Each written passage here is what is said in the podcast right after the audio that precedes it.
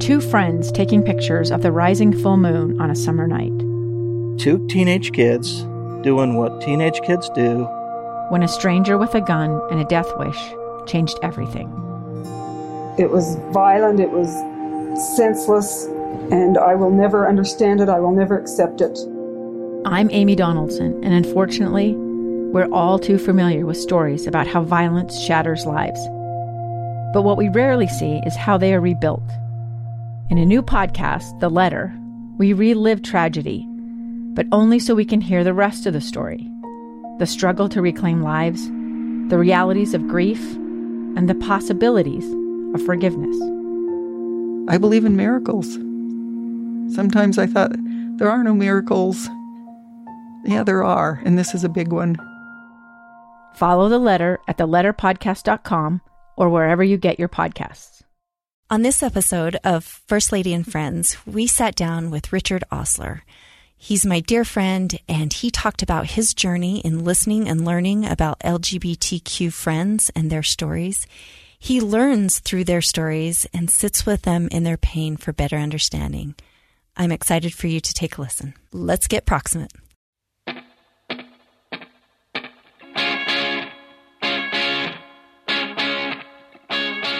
Welcome to our show today. We are so excited uh, for First Lady and Friends. Um, this episode, we are talking to my dear friend, uh, Richard Ostler. Welcome to the show. Great. To, glad to be here, Abby, and thanks for your great work. Thank you. Well, I want people to know you. This podcast is about um, sharing stories and people that I uh, love and feel feel like their story is so um, important and yours is one of those. Um, so let's let's just talk about who you are. Um, where'd you grow up? Tell me about your your family of origin. Um, just tell me a little bit about you. Sure, listeners. I'm um, native of Utah. Grew up here in Salt Lake City. Graduated from Highland High School in 1979. Um, my parent, I'm 60 years old. My father is alive in this community. He's 90. He's worked at the same company, OC Tanner Company, a Utah company, for 60 years. Um, that's kind of crazy in this world to have worked at a company for 60 years. Um, my parents are alive and um, they raised six children. I'm one of six children, and I've lived in Utah most of my life, with the exception of some periods of time outside of Utah. I love Utah and I love our community here, and I love that we're tackling sensitive issues to bring Utahns together, LGBTQ being one of them. I love that, and you've done such incredible work in this space. So, so you talked about you left. I assume that was for school. What? Tell me about your your background, your education background. Yeah, I have a degree from the University of Utah in marketing, and then I went to BYU and uh, met my wife there. Got an MBA, and I'm a small business owner here in Utah. Um, but I don't, and we I don't spend just tons of time. I spend almost as much time in this space um, helping our LGBTQ Utahns as I do in my work. Um, but we're, we're, I'm a local business owner and grateful to run a business here in Utah, and it's a good business environment. It is. It is. We we hope so. We think so, and I think everybody else thinks so now too. Agreed. so you you studied marketing, um, at so you studied marketing at BYU. Yes. Your undergraduate was in undergraduate was in marketing, and then I've I went to BYU thinking I would shift to finance and kind of have both of those, but I got drawn back to marketing. I just love consumer behavior, what, you know, what consumer needs are out there and products that fulfill them, but especially how to develop messaging to link um, products with consumer needs. And that whole cycle fascinates me. And perhaps that's part of my road to be an ally is to want to understand LGBTQ people and and what is unique about their journey and what I can do um, to help, you know, sort of meet their needs and understand their journey. I love that. Um, so you met Sheila at BYU and you were married. And how many children do you have? Yes, part of the reason, to be honest, Abby, I went to BYU is I left the University of Utah single, and I thought, well, there's a lot of um, single women at BYU, so I I not, thought I'm not a bad not a bad strategy. and then I started dating Sheila's roommate, and I made this dumb rule that I never date roommates. So once I started dating Sheila's roommate, Abby, I realized I really wanted to date Sheila. And it took me a, a That's couple, always tricky. I took me a year of just saying that's a dumb rule. And so uh, um, Sheila's from Texas and loves Texas. And we got married in 1990, and we have six children, three grandchildren, and and have just loved raised our family here in Utah. We live in the south part of the valley. Our kids have attended Cottonwood High School and various colleges in and outside of Utah. Oh, that's so neat. Um, so tell me about your kids. You have six. Are they all? They're all still here in the area, or Yeah, we have a daughter in Laguna Niguel with our only three grandchildren. She's our married daughter. Um, we have four sons, if I get this right. Um, three are married, um, one single, and we have a single daughter. We have a daughter at Harvard Divinity School in graduate school right now, and she's just one of this younger generation that her worldview is what can I do to lift the burdens of marginalized groups, and that's why she's at Harvard Divinity School is to tackle tough international issues, world poverty, education, women's issues, and what a great place for her to be to learn how to do that. So um, I have great faith um, in the future of the world um, because of this rising generation and their desire to lift the burdens of others and step into spaces that perhaps my generation wasn't comfortable stepping into. I agree. I have, you know, you and I have the the way we met. Um, well, I think I knew who you were on on social media. Um, I knew that you were doing work in the space with LGBTQ folks um, and youth. Um, and I think that's kind of where, you know, we first connected. And then my son, who again is part of that generation that you're talking about, um, big hearted, um, really sensitive to, to folks who are struggling, who have been marginalized, who maybe have not had a voice. And um, so I think we met for the first time face to face. We were both walking out of a concert together. Exactly. And is that right? I remember that well. and I said, I know who you are. I just went up and introduced myself, and you did. I was grateful you, you know, we had that connection. And um, but your son and all your kids in this generation, they're so wired that way, Abby, and often they look at their religion and saying, What is my religion doing? Not for me, those that are privileged and kind of in the center of privilege. And I grew up in the center of privilege in Utah, but what's my religion and what can I do for those that just have a harder path? And so, you know, that's the way they're wired, and I, it makes me happy.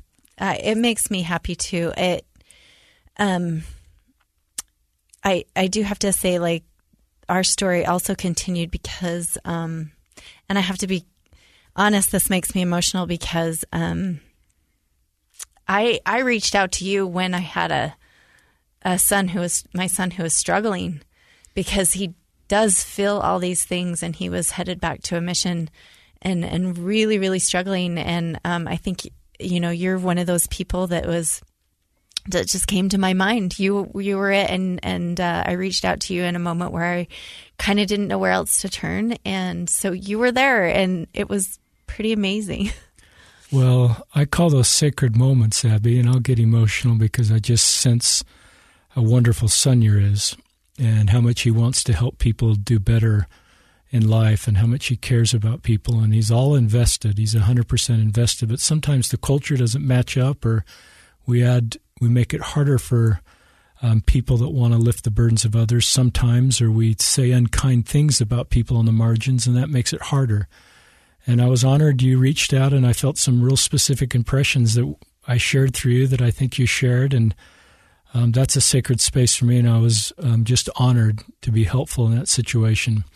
And you have a great young, great young son, and it's it's people like your son that just give me so much hope for the future. Yeah, I think these these kids really have it figured out in a lot of ways that we we haven't figured out. So, um, um, so you know, your your uh, social media persona is uh, Papa Ostler. it is, and uh, you know, it's very fitting to me. But how did how did this come about? How did this title or this this sort of person that you've become? I'm glad you asked. My wife, who has been so dedicated to serving in our schools in the Granite School District, been the PTA president at Cottonwood High School and she needed to find a new PTA president, and she just couldn't find one, and she just kept talking out loud in her home. And one day I said to her, "Can a man be a PTA president?"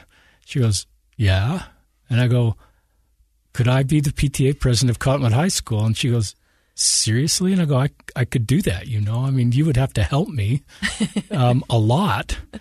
And so I became the PTA president of our local high school. Um, and it was helpful for me to just sort of step in that space of public education issues. And yeah, she was kind of the acting PTA president, to be honest. Um, she really guided me and nurtured me. But I had we had a, a son in high school, Matt, great young man, just coming out of BYU's advertising program and he was on Twitter and he sort of introduced me to Twitter. And so as I was interacting with the high school students, I wanted them to know I wasn't another high school kid.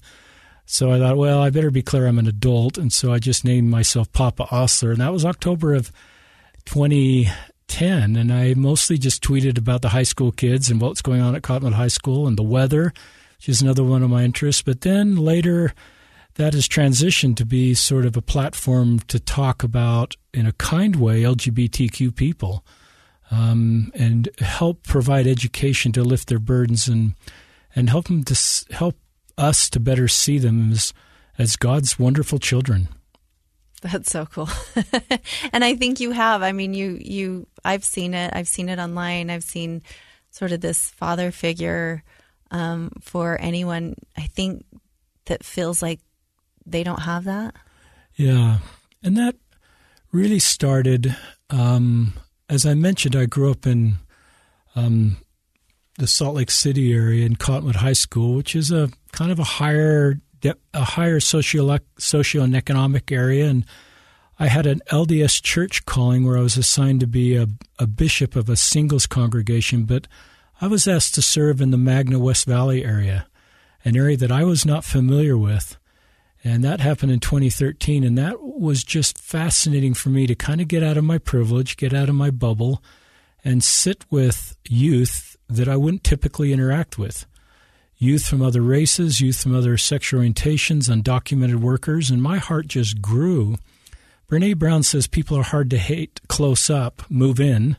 You're familiar with that. And that's what happened for me as I had responsibility for 300 people in our congregation, and I just met some of the very best people I've ever met that I would never have known before. And, and it helped me to see people on the margins in a completely different way. I had developed, um, I call it the trap of unearned opinions, where I had developed opinions about people in a geographic area or in an eth- a certain race or being, or their, their, um, their citizenship status. And it took time to sort of say, I'm not going to develop opinions about a group of people until I meet with people in that group.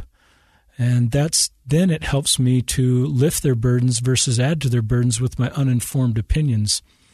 And that takes discipline because maybe even for men at age 60, we sort of got it all figured out and have an opinion about everything, but it takes more humility to just learn from groups that we don't traditionally interact with. That's I love that thought because um, I, I, there's a friend of ours that was doing um, health, uh, public health work in um, down on the Navajo reservation. It was actually in San Juan County, and I remember him telling us that when they he his his coworkers would would say things like, well, they do this or they or them. And, and it was really interesting because he said, I, I banned that word.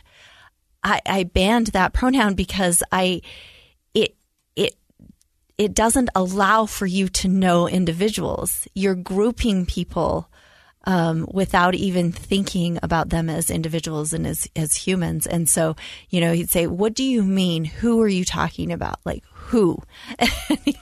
I love that. And, you know, I use the term illegal alien to describe someone who was here without citizenship, and someone taught me that's a dehumanizing term. Uh, you understand this, Abby, but I didn't at the time.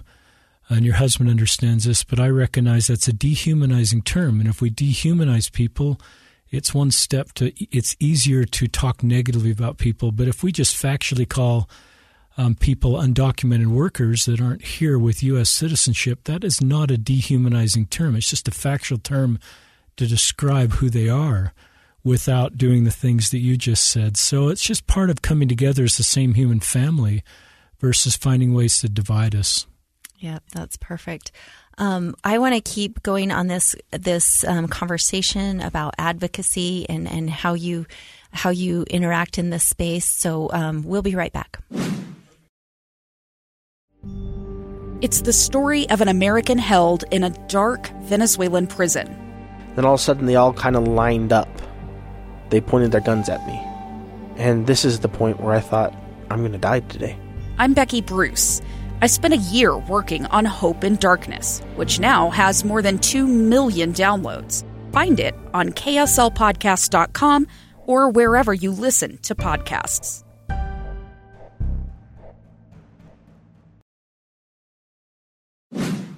We are back here with my dear friend Richard Ostler, Papa Ostler, as many of you know him. Um, let's let's keep talking about this. You, you spend so much time with LGBTQ folks. You've written a book. You have a podcast. Um, and so I know you've heard stories. and and without getting into specifics, you know, what kinds of stories are are folks sharing with you? Um, and how are these stories, you know, maybe this can help our listeners to really, maybe if they're not in a space where they're feeling that empathy for someone um, in in the LGBTQ world, like what what kinds of stories are you hearing that can help us to develop that empathy? And maybe just um, I'll mention just a little bit more how I got in the space. I kind of um, talked about that church assignment in an LDS singles ward and in that assignment was the first time I sat down with a gay person and listened to a gay person tell me about being gay. And it sort of dawned on me that this whole group of people has been defined for me by straight people. And I felt impressed to do what I, I call a computer hard drive reset. I just felt impressed, actually, an impression from God to wipe myself clean of everything I'd picked up about this group because I didn't know it was accurate, Abby, or not. And as I listened to a couple of um, gay men in, in our congregation, I just felt impressed to let LGBTQ people define LGBTQ people for me. And that that was how I was going to develop opinions and conclusions and insights about this group. Because my goal was to lift their burden and my goal was to help them. And I recognized on some level that they had a harder road than I did. And so that was the beginning of sort of rebuilding my hard drive by listening to and reading and everything I could kind of get my hands on.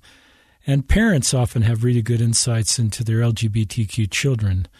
And so I connected with many parents. But um, I think the power of stories is what's key to developing empathy.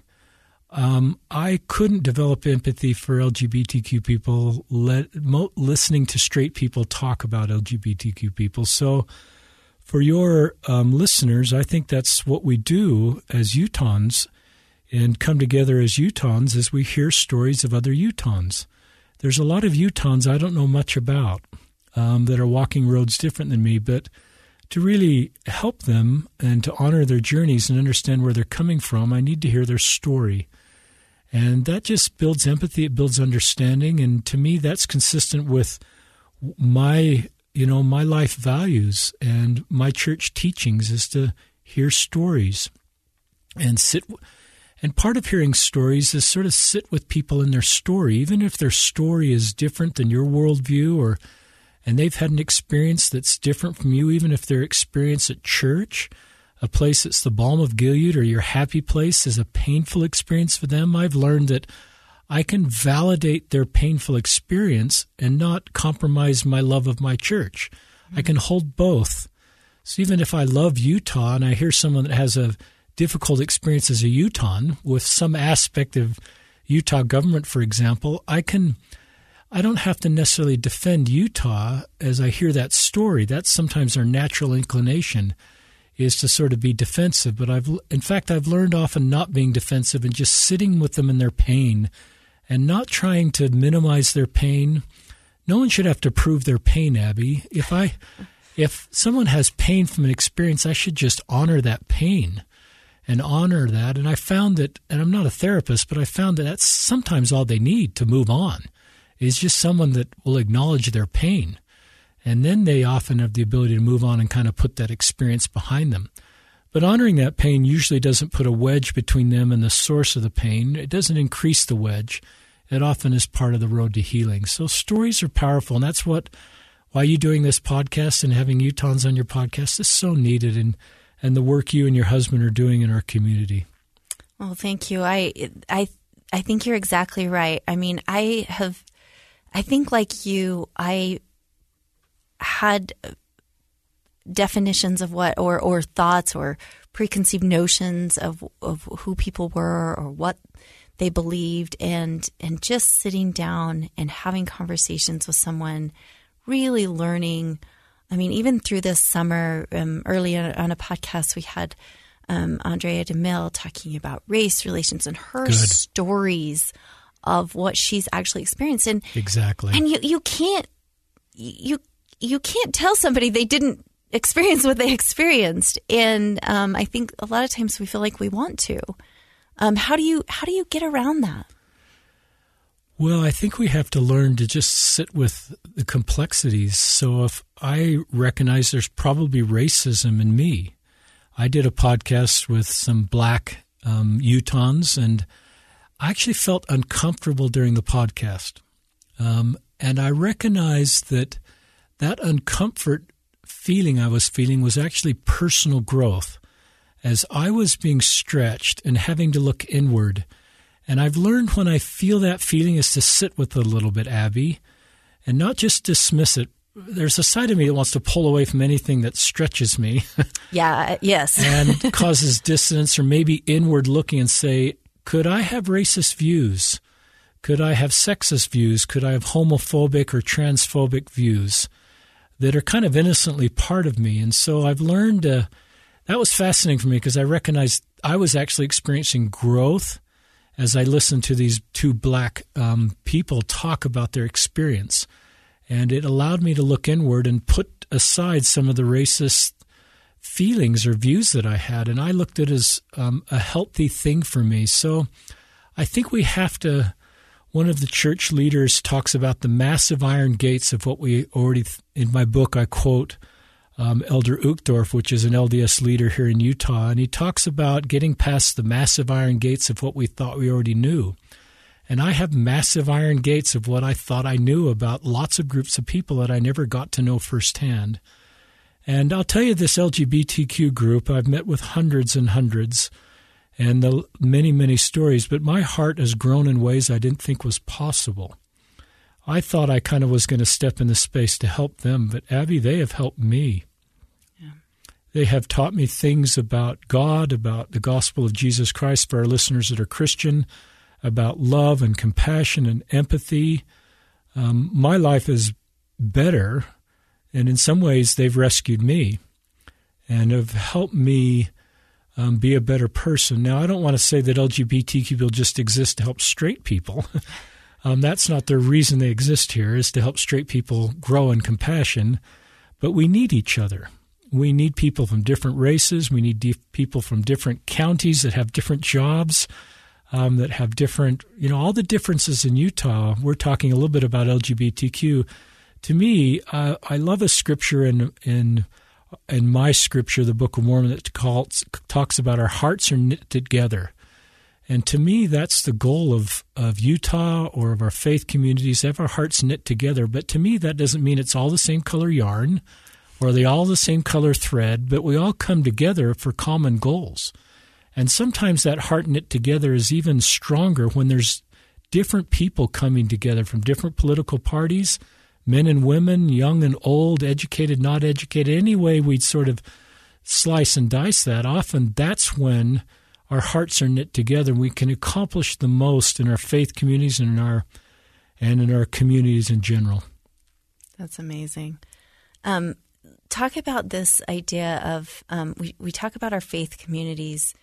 Um, I know that's a place where our LGBTQ friends s- struggle many many times. Um, do you? And obviously, we have our, our predominant faith and here in the state. But do you think it goes across faiths? I mean, do you think this is a this is a problem, or you know, this idea of of embracing um, these folks through all faith communities? I do, Abby. I think it's a challenge in probably all or most faith communities. I can't speak for every faith community, Christian, non Christian, but I think understanding LGBTQ people, I think a lot of faith traditions thought this was a choice, and then it, that puts the responsibility back on like a gay young man that something went awry and you became gay, so it's back on you to somehow become straight. Mm-hmm. Our church teaches that sexual orientation is not a choice and that puts the responsibility off a gay person to become straight and puts it on us as a community or a faith community to create a place, a feeling of belonging. One of the fascinating stories from my life I'll share is in 1980 when I arrived on my LDS mission in northern England. Our mission president, who's a kind of a guy that is known in the community, Ellis Ivory, he started a, a, build, a home building company. His son now runs it he was just in his 30s as our mission president, and he felt the culture was too much us versus the Church of England. And he thought this is actually hurting us because we have this negative message about the Church of England. And he felt our message could just reside on a positive message. We didn't need a bogeyman or a demon or someone to take down. So he did something very creative. He he had all of us missionaries, and this happened right before I got there, so I was actually wasn't there um, come to a famous Church of England in England, and we had a mission conference, and the vicar spoke, and the mission president spoke, and he humanized the Church of England for us. And it it was fascinating to me because it's an application of perfect love casteth out fear. I had no more fear of Church of England people. I just saw them as my brothers and sisters, and we learned we could take our positive message of our gospel without having to demonize. And and to answer your question, I think sometimes in our faith communities, we sort of need a bogeyman or a villain to drive home our message. And so we take on the LGBT community as a whole sometimes and we say unkind things about them. Um, I have sat in meetings where, now that I'm aware of this space, where I hear that at times. And I hear that through the years of LGBTQ students or members trying to make it work. But I think we can just say kind things about marginalized groups of people that's a great principle for parents, for local leaders, for teachers, for if you say kind things about people that we usually don't say kind things about, then that kind of telegraphs to people in your circle that you're safe. And then they open up to you about what's going on in their life, and then you can really help them. Um, so those are just some thoughts on that question. Yeah. yeah, let's let's talk about this idea of acceptance versus um, tolerance. So there's those are two words we talk about. What what do you see as the difference, and where should we be? Um, tolerance to me, and this is going to be different for everybody. It's a great question. Tolerance to me is we kind of just quietly go about and let people live their lives, and we sort of tolerate it. And we might even smirk a little bit as we tolerate, and say kind of a half kind comment. Um, accept is just to me we um, follow what I, I hope it's okay for you listeners that aren't Christian to reference um, Jesus Christ a little bit. Um, he's one of the faith leaders I really admire, as well as other faith leaders. Um, he talks about love your neighbor as yourself, and so to me, the foundation of of acceptance is just uh, letting is just loving people. There's no qualifiers for that. Sometimes I think we develop a false dichotomy that to fully love and follow God, we have to stop loving some of His children. That it's like a trade off and there's like 80, you know, 80 ounces of of that, and you have to allocate it between those two commandments using liquid and al- I'm making stuff up on the fly here, listeners. But I th- I think you can do both. In fact, the older I get into parenthood, as our children have differences, we have children that have very different political feelings in our family, and we love that. And the thing that makes us happy is not them arguing and trying to pull each other their position, but just coming together in unity in their differences. I love the idea of unity in diversity. Unity in sameness is kind of a low bar. Unity in diversity is where the, we our hearts are knit together because we have common goals and we use our differences in a positive way. And so I may have forgot what your question. was. So I, on this acceptance, it does still come. You know, I just think um, we don't say things like "love the sin, hate the sinner." To me, that's sort of um, passing judgment. At the end of the day, we're all sinners, and so we shouldn't look at some people as and, and think there's. You know, we should just say "I love you," um, and I think we should. love to me says, I love you just because you deserve to be loved, not because my love is going to change you or change your religion or change your political party or change your worldview. You just deserve to be loved um, because of who you are. So, one, uh, one contributor of the book talked about what do you do if you're if active in your faith and you are invited to attend a gay wedding. Um, would you go? And one of the listeners who was LDS said, would you go if your Catholic friend invited you to attend um, the baptism of a child in a Catholic church? And most LDS readers said, I would go. That wouldn't be a problem. And she made the point that we just honor people in their life choices. And we just um, allow people to choose what they think is the best path for them. And we just sort of walk with them on that road that they feel is their best. And to me, that's acceptance, is supporting them in their decisions and recognize that we don't know the right decision for everybody and being at peace that we let people kind of self determine their best way forward. And our job is to love them. Yeah, I it's, it's such a great thought talking about um, this idea that we we don't. I see this so much. We don't need to um, change them. We don't need to mold them to what we think they should be. Um, anybody. Um, and I think we see that a lot. I, I've seen that and learned it the hard way with with parenting. Same, right? Like Absolutely. I think I think you get to this, you know, a little bit further down the parenting road, and you realize, especially as you start with adult, you know, start down the road of adult children, is um, you really thought you were really doing something when they were little. I'm not sure how much I was hurting versus helping, but I think, um, you know, it's the same thing with your kids. You can't, you can't change them. Um, you have to recognize who they are.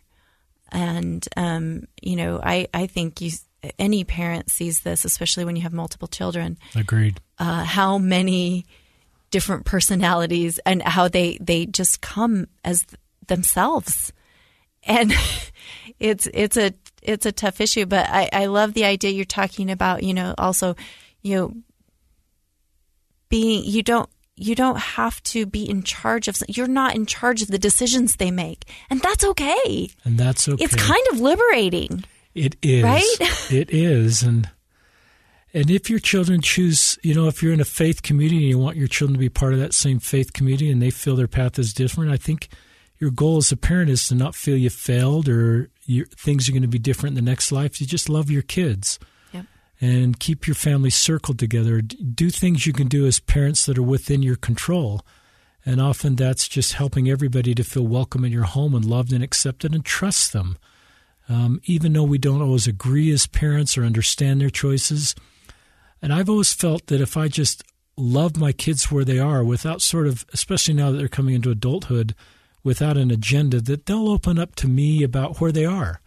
And they're safe, uh, even if they feel they need to backpedal sometimes. They haven't sort of dug their heels so deep. And I've sort of said, well, you go that way and you'll find out. Yeah. and then it's really hard for them to sort of backpedal and open up and say, Dad, maybe if I sort of say, I trust you, um, it may not be what I'd suggest to do. You could be honest, but I'll walk with you. I love the t- idea that I'll walk with you. I won't sit on the sidelines and root for your failure. I'll walk with you.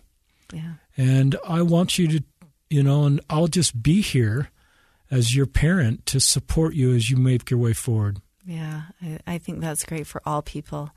Um, let's continue this conversation um, as we talk about maybe what to do or what and what not to do when it comes to our LGBTQ friends. We'll be right back.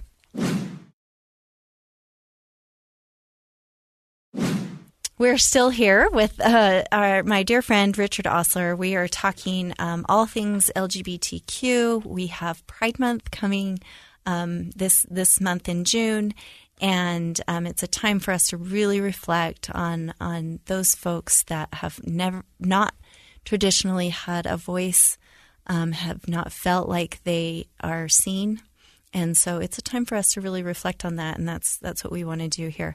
Um, during the break, I was telling you about a little a story. My my son uh, is in high school, and he has a really good friend. They've been in this play together. They did they did the play together, and um, he's transgender. And um, we've had an opportunity to have him in our home. Uh, we've had an opportunity to get to know him. Our son has gotten to know him really well, and just they've become really good friends. Um, so let's it's been kind of a, a, growing experience for us. Like you talk Same. about, sometimes you get uncomfortable and, and, and I know Adam during the play actually came to me at one point and said, there's somebody else that's maybe, I don't feel like is treating him really well. And, and he actually went to, to his friend and, and said, are you okay with this? And that friend was kind of like, yeah, his transgender friend was saying, yeah, it, it's fine and so Adam kind of didn't know what to do because he he didn't feel like he could say, "Well, I'm I'm not comfortable with the way this other person is treating you."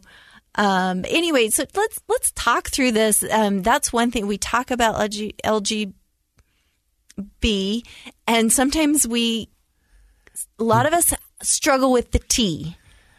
And a couple thoughts. It's one when you talk about acceptance, and that earlier accept segment, having a transgender person in your home to me is acceptance. Tolerance would just say, you know, that's fine. You know, they can be at school, but acceptance means like your son is doing, having friends and not saying you're no longer my friend because you're trans and having that transgender person in your home. To me, that didn't sell out any of your beliefs. It didn't compromise anything you believe in or any of your values. Even using the correct pronouns, he, to me, that doesn't cost me anything to use the pronouns that someone wants to use.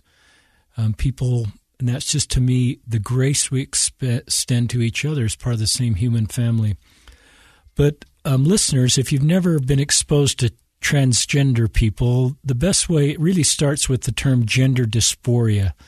And gender dysphoria um, is the best way anybody described it for me. It's like being permanently carsick.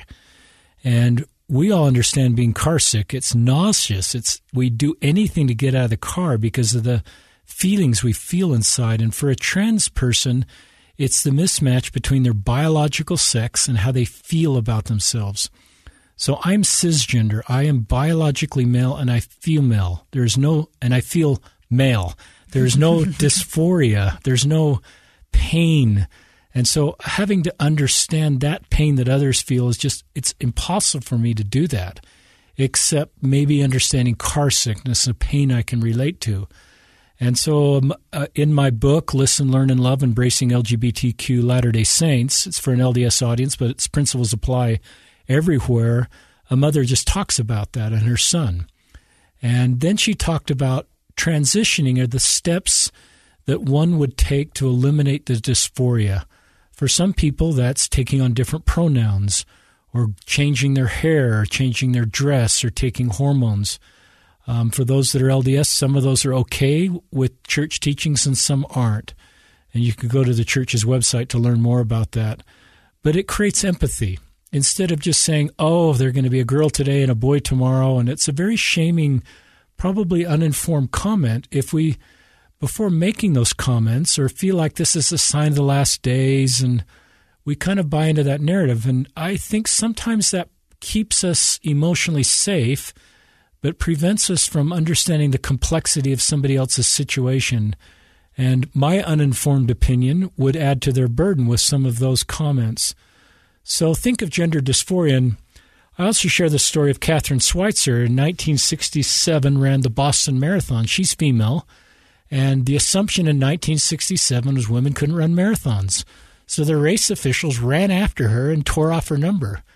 And she ran the marathon 50 years later, same number, and no one batted twice about a woman running a marathon. So what changed?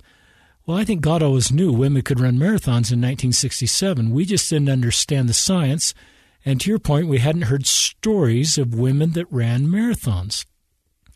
So in 50 years, we walk out of a movie theater with tears in our eyes as we talk up better, understand more, perhaps even the science behind someone feels gender dysphoria, and just say, oh, I wish I could go back to 2021 and be kinder to trans people? Um, so that's kind of my thought on that. And but it's back to you here if there's stories, and it is different. And sometimes when we talk LGBTQ, you know, gay people sort of come to top of mind, and we talk about their experience. And sometimes trans people even feel marginalized within the discussion because they yeah. they don't really. Um, so I've in the book I wrote, I dedicated a chapter just to transgender people um, and my experience with those those people and bringing their stories. My book, um, all the proceeds from my book, I this is just a labor of love. I don't my podcast and my book. You can't donate; it's all self funded. The proceeds from the book go to a foundation for a young man, a gay young man in Davis County, Stockton Power, that died of suicide. And um, great family. We're doing a great job of helping him navigate his road, but still, in spite of great parents doing a great job um, Allison and George Doyson did die by suicide, and I've just that's part of the reason I stepped in this space. I think we can all agree as Utahns, we want to do everything we can to keep every other Utahn alive, yeah. and not think that somebody, this part about them causes them so little hope about their future that they look at suicide as an option. Yeah, um, and the and the the statistics bear that out. They do, and you're right. And and that's one of the things we've focused on because we've we've seen it and we've heard it and we understand that those they're at much much and you probably have the data, but we're at much much higher risk. Um, our LGBTQ and especially our trans folks. Yeah, um, are the the the suicide rate and suicide ideation is is significantly higher than the general population. And I love this quote from Brene Brown, and it's fitting in is about assessing a situation and becoming something who you need to be to fit in. Belonging us doesn't require to change who we are, it requires us to be who we are. So if you imagine a, a board of, of square holes, those of you that are cisgender straight are the square pegs. You can fit in because there's a bunch of square holes, and that's a heteronormative society and a culture but if you're a round peg, which represents an LGBTQ person, it's really hard to fit in. You can try to fit in and pretend to be straight, and that can be exhausting. And and you can't really become a. If I'm keeping my square pegs and round pegs, it's really you can't go from a round peg to a square peg. You can't somehow pray this away. You can't go to conversion therapy that, as you know, we don't do in Utah anymore. And so it's on us to create round holes um, a feeling of belonging for trans, for gay, lesbian, um, bisexual members of our community. And part of that is the pride flag. Um, the pride flag, for some listening, um, conjures up, if that's a word, memories of things that they don't feel comfortable with. I'm 60, so when I see the pride flag, I think of things that I'm not particularly comfortable with, but I'm trying to understand the pride flag in a different way that to me, a lot of people are using the pride flag just to signal they're safe. Um, for everybody, there's a seminary teacher in Utah County, an LDS seminary teacher, that has it up in her office. And she does that because she wants to signal to her students that she's safe. For not only our straight students, but our LGBTQ students, displaying the pride flag to me isn't a sign that we don't support our respective church teachings or we're campaigning for this or that. It's just we just want to communicate we're safe, mm-hmm. um, and that we're loving, and that we're trying to follow our respective faith leaders' charged. It's sort of the practical application of love your neighbor. Now we don't fly a pride flag at our home. It's just something we haven't felt impressed to do. But I mourn if people are judged in their faith communities for flying a pride flag because their heart is just. I want to help everybody feel like they belong and often just signaling that I've got a pride flag. Often, if you've got an LGBT youth, displaying the pride flag is sort of saying, I love everything about my child. And that can create a feeling of hope that creates a feeling that there's hope for me in my future. It's amazing. Um, so, what talking about this idea of being an ally or feeling like you're a safe place? What are what are a few things that you can think of, like individuals like like us can can do or some phrases that we can use. Um, I know you, talk, sometimes we talk about this idea. I've seen this so much in our in our media and our social media is a lot of times we're talking about the same word, but n- neither of us are using the s- same definition. Sometimes we have a definition in our life. so Yeah. so sometimes we talk about oh we we don't want to be you know we're tired of being politically correct, but that, to me when we use phrases like you talk about using pronouns that people prefer, um, what are some other things that we can do that sort of signal to those around us that we are an ally or we are a safe place. Um, I think each person needs to figure out the best way to do that. For me, it was social media, and I just started to say kind things about everybody on social media. And then I I did that when I was leading this congregation, and I was stunned of the number of people that weren't actually even attending the congregation that were on our rolls that I connected with on social media, and they said, "Okay, I'm I'm called a bishop to use LDS, just so people understand." They said, "I can talk to this guy. I'm not even LGBTQ." But since he's saying kind things about all these marginalized groups of people, I know I can talk to him about what's going on in my life. And I know he's a safe person. And isn't that what we want if we're parents or a friend? And so one of our leaders here in Utah, Elder Renlund, talks about let's be stone catchers instead of stone throwers. And you can get a lot of momentum on social media or even as a whatever, being a stone thrower and just hurtling stones at the other side. Um, you're in the middle of that space, you know, leading Utah as first lady and, and governor, and there are people that come at you as stone throwers. And there's other people that says, you know, I want to be a stone catcher. And I just think we heal people and we do better when we're stone catchers. That doesn't mean we don't still have our political views and our values. We don't compromise anything. We just try to lift the burdens of others instead of being flamethrowers or stone throwers. Um, and then list, to answer your question, I think of the importance of stories to develop. When I stepped in the space, I didn't know the vocabulary. I didn't know if I'd say things about gay people um, that would be upsetting. I had to learn the vocabulary of that space. I'm still learning it for other spaces, but you have to talk to people in that space or read books or stories. Um, but that's the way we develop empathy and develop better vocabulary. Love that. Um, let me let me do just some real quick as we as we start to wrap up here. Um, some some rapid fire questions. Great. Um, what do you think people often get wrong about you? Um, that I perhaps not supportive of the LDS Church, or that um, you know I'm so I'm deeply supportive of my local faith, and I share that listeners that you can be deeply supportive of your faith, um, or even if you're no faith, and be supportive of other people that are perhaps outside of your faith. Um, that we can still do that. That's what my faith teaches: is actually to love everybody. Perfect. Um, what's your favorite thing about Sheila? Well, Sheila's a great teacher of our children. Our children are the children they are, and now the adults because of my wife. She has completely dedicated her life to our kids. Uh-huh. And that's one of the reasons I fell in love with her, and I kind of knew that about her. And her heart is so big, and she gives to everybody, and she serves so long in our education community. Who are your heroes? Well, that's a good question. I thought that ahead of time, and I don't. Nobody is that the oddest thing that no one really comes to mind. I, think my heroes, to be honest, are the people that come tell me their stories. Yeah. Um, the closeted LGBTQ kid who feels safe enough to come and tell me a story, or open up on social media, or send me a DM, um, or for the first time tell their parents they're gay or trans. Um, those are probably my heroes. Those on the margins who we don't traditionally hear their voices. Um, I've learned so much from those people in my life. They're my heroes. So what's what's on your nightstand? What what book are you reading? Brene Brown, Braving the Wilderness.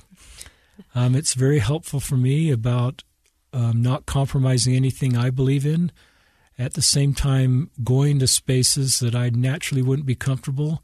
And it's given me a framework to do that in a helpful way, and that I can do both. That this idea, Brene, Brene Brown debunks this idea you're either for or against us. Um, you can, that to me gets away from our hearts knit together. We can come together in differences and find common ground. That's when some of the greatest solutions are uh, made in our communities is when we get away from you're either for us, you're against us, and we come together and find common goals. And that's hard to do in the political world right now. It is, it is. and, and on a previous uh, episode, we talked to um, Tim Shriver about this very issue. We're working on this. We want to unite. Um, last question a snapshot of an ordinary moment that gives you true joy. I lo- I did a podcast with introvert, Abby, and I realized I'm very introverted. It helped me to understand this aspect about myself. And now I understand why in the morning I just go on an hour and a half walk. And it's it's therapy time. I listen to music, I kind of meditate and pray, and it's just it's just my one of it's just a very helpful time for me year round to walk about four miles outside first thing in the morning. Oh, it's perfect. That's what I do. I love to run. I do running for my mental health more than my exactly. physical health. exactly. so I love. Um, Richard, this has been such a delight for me personally, and again, being with you in person, um, just just really a, a joy for me. So thank you so much, and thank you for your incredible insights. Well, thank you, First Lady Abby Cox. It's an honor to be here, and thanks for your work. Thank you. We'd like to thank Richard for being our friend today. Richard's book, podcast, and website are called Listen, Love, and Learn. You can find him on all social platforms at Papa Ostler. Thanks for being a friend.